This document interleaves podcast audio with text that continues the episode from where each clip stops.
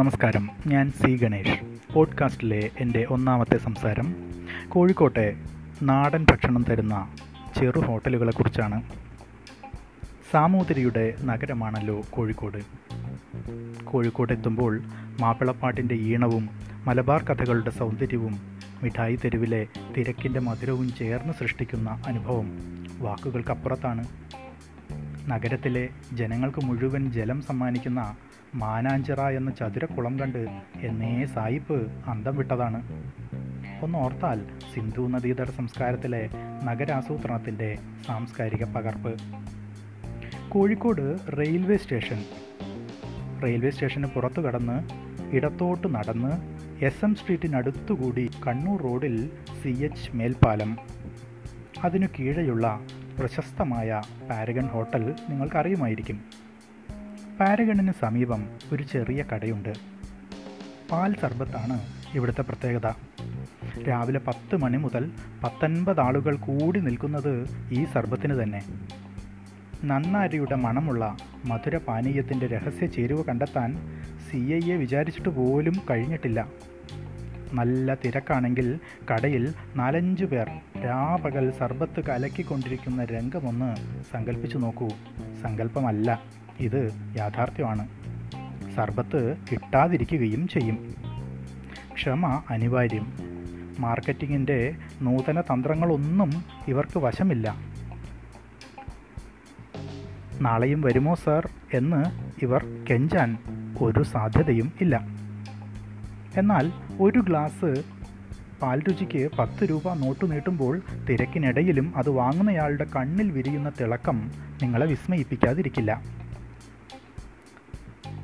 നേരത്തെ സൂചിപ്പിച്ചതുപോലെ കടയിൽ വന്ന് സർബത്ത് കിട്ടാതെ പോയ ഒരു ബിരുദൻ സർബത്തിന് കെ കെ എസ് എന്നാണ് പേരെന്ന് പറഞ്ഞു നടന്നത്രേ. കോഴിക്കാട്ടം സർബത്ത് എന്നാണ് അവന്റെ എക്സ്പാൻഷൻ എന്നാൽ കോഴിക്കോട് നഗരത്തിലൂടെ അവൻ ഓടിയെടുത്ത് കിട്ടാത്ത മുന്തിരി പുളിക്കുമെന്ന് പുലമ്പിയോടിയ കുറുക്കന്റെ കാൽപ്പടി കാൽപ്പാടുകൾ തെളിഞ്ഞത് എന്തുകൊണ്ടാണെന്ന് മാത്രം പിടികിട്ടുന്നില്ല. ബീച്ച് റോഡ് ബീച്ച് റോഡിനടുത്തുള്ള ബോംബെ ഹോട്ടലിൽ ബിരിയാണിയും ചുട്ട കോഴിയുമാണ് പ്രത്യേക വിഭവം. ബോംബെ മാർവാടികളുടെ സഹകരണത്തിൽ തുടങ്ങിയതിനാലാവാം പേരിങ്ങനെയായത്.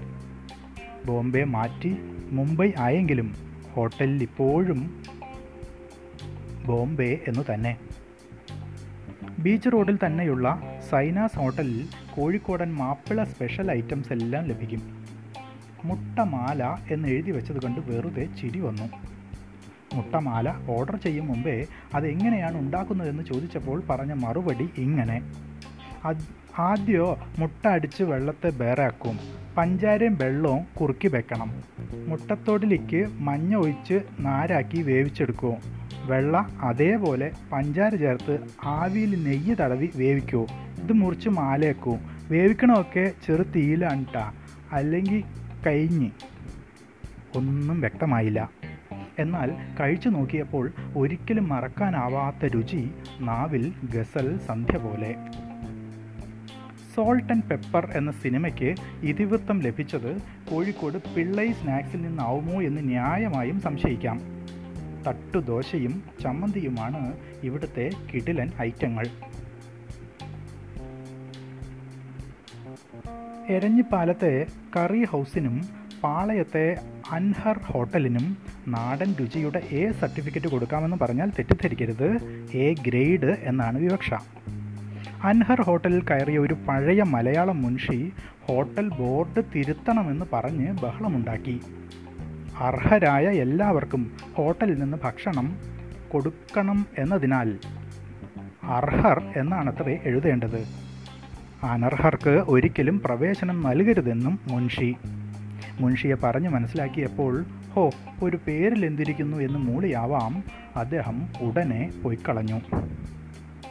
എരഞ്ഞിപ്പാലത്ത് ഗവൺമെന്റ് യു പി സ്കൂളിനടുത്തുള്ള മെയിൻ റോഡിൽ നിന്ന് ഉള്ളിലോട്ട് നടന്നു പോയാൽ നാടൻ ഊണ് കിട്ടുന്ന ഓടിട്ട ഒരു വീട് കട ഉണ്ടായിരുന്നു.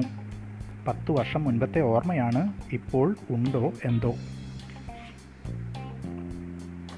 കോട്ടയം എന്നാൽ മനോരമയാണെങ്കിൽ കോഴിക്കോട് എന്നാൽ മാതൃഭൂമി എന്നാണ് പുതുച്ചൊല്ല്. മാതൃഭൂമി കോഴിക്കോട് റെയിൽവേ സ്റ്റേഷൻ പരിസരത്ത് തങ്ങളുടെ പത്രം തൊട്ടടുത്ത പത്രത്തേക്കാൾ ഒന്ന് ദശാംശം എട്ട് ലക്ഷം പുതിയ വായനക്കാരെ ഉണ്ടാക്കിയെന്ന് വലിയ ബാനർ വയ്ക്കുമ്പോൾ പറയുന്നത് മനോരമയെയാണെന്ന് ആർക്കാണ് അറിയാത്തത്?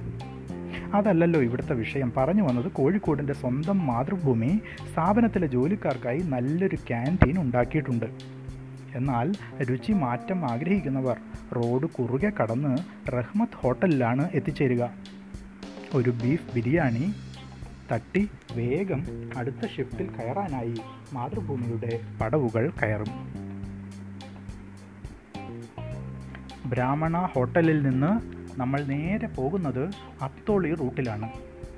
കവിയും നോവലിസ്റ്റുമായ രാഘവൻ അത്തോളിയെ അയാളുടെ നോവലായ ചോര പരിശത്തെ ഓർക്കുന്നു. രാഘവൻ അത്തോളി അഭിമാനത്തോടെ പുറക്കാട്ടിരിയിലെ കള്ളുഷാപ്പ് ചൂണ്ടിക്കാണിക്കുന്നു. പുഴ മീനോ ഞണ്ടോ കല്ലുമക്കായയോ എന്താണ് വേണ്ടതെന്ന് ചോദിക്കുന്നു. കടമനിട്ടയുടെ നിങ്ങളെന്റെ കറുത്ത മക്കളെ ചുട്ടു തിന്നുന്നു എന്ന വരികൾ ചൊല്ലുന്നു.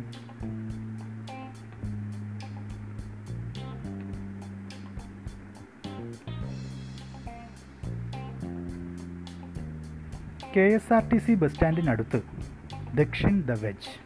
പുറമോടിയുടെയും പത്രാസിന്റെയും ആര്യശോഭയിൽ സസ്യാഹാരങ്ങളുടെ വിവിധവും വ്യത്യസ്തവുമായ നിലവറകൾ തുറക്കുന്നു.